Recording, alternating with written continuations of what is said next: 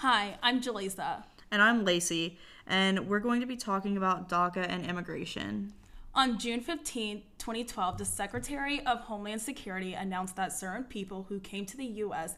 as children and meet several guidelines may request consideration deferred action for a period of two years, subject to renewal.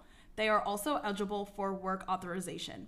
Deferred action is a pr- use of prosecutorial discretion to defer removal action against an individual for a certain period of time. Deferred action does not provide lawful status.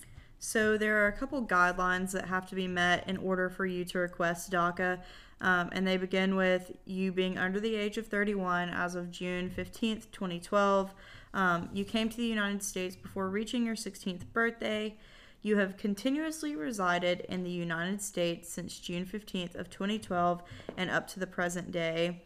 You were physically present in the United States on June 15th, 2012 and at the time of making your request for consideration of deferred action with the USCIS, you had no lawful status on June 15, 2012. You are currently in school, have graduated, or obtained a certificate of completion from high school. You have obtained a general education development or GED certificate, or you have been honorably discharged um, as a veteran of the Coast Guard or Armed Forces of the United States and you have also not been convicted of a felony, significant misdemeanor, or three or more misdemeanors and do not otherwise pose a threat to national security. During President Trump's campaign, he said in 2017 that he would start to phase out DACA. He lost a Supreme Court case ruling 5 to 4 saying that he could not roll back DACA. But in June of 2020, the president said that he was going to try and renew his efforts to end legal protections for DACA. Although unlikely, he could still do this through executive action, which would take away the ability for 650,000 young immigrants to live and work legally in the United States. The Supreme Court ruled this way because they said the administration failed to give adequate justification for terminating the program.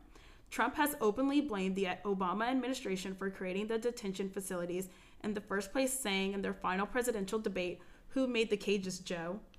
So, um, President elect Biden has a pretty comprehensive plan um, that he wants to put in place for immigration. Um, so, I think it's worth mentioning to say that um, when President elect Biden was um, serving as the vice president under President Obama, he was really influential in the creation and implementation of DACA. Um, and he vowed that if he was elected president, that on day one he would make the DACA status permanent.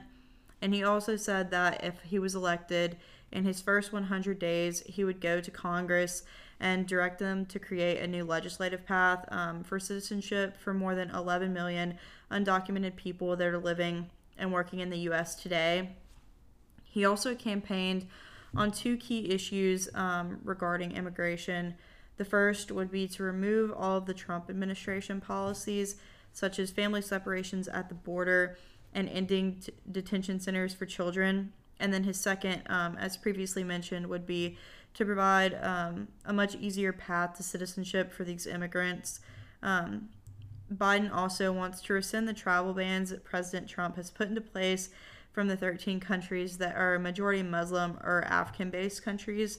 Um, along with that, he would also like to raise the annual refugee ceiling, and he's planning on using funds at the U.S. Mexico border um, to increase the infrastructure at port cities instead of continuing Trump's idea of this wall that is between the US and Mexico.